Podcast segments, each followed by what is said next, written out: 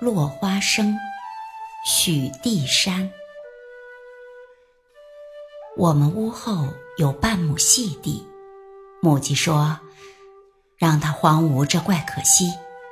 既然你们那么爱吃花生，就辟来做花生园吧。”我们几子弟和几个小丫头都很喜欢，买种的买种，动土的动土，灌园的灌园。过不了几个月，居然收获了。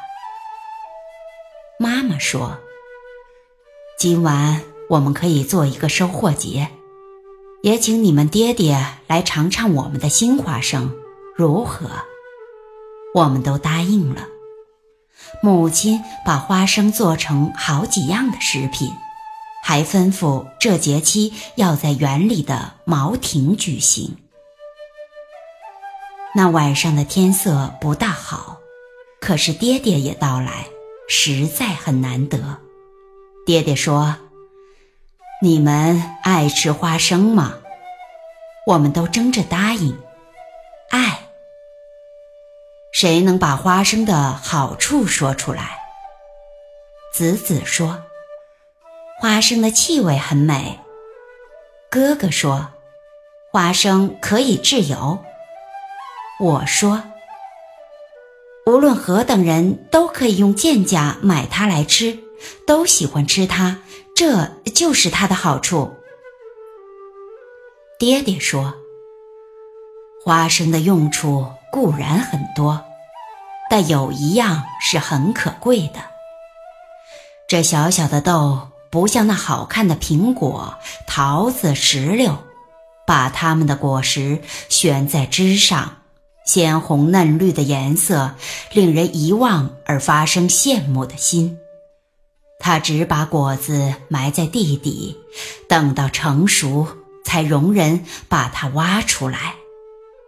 你们偶然看见一颗花生瑟缩地长在地上，不能立刻辨出它有没有果实，非得等到你接触它才能知道。我们都说，是的，母亲也点点头。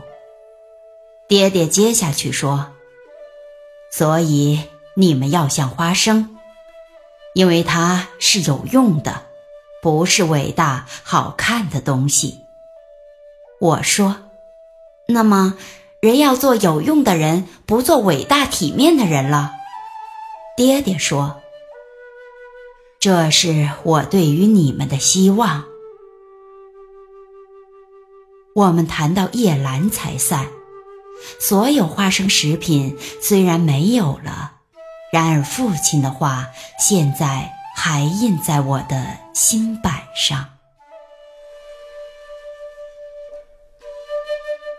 《落花生》是一篇托物言志的写实散文，文章乍看平淡无奇，但平淡中却蕴蓄一番深刻的哲理。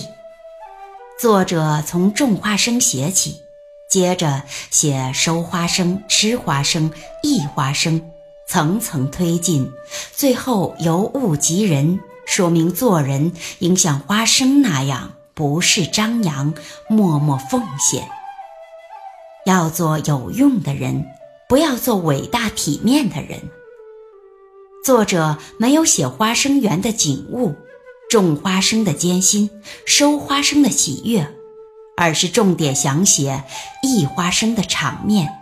详略得当，结构严谨，语言浅白凝练，文笔清新流畅，于平淡之中抒发了作者不求闻达、踏实做人、切实易事的人生态度，读来令人倍感亲切，回味绵长。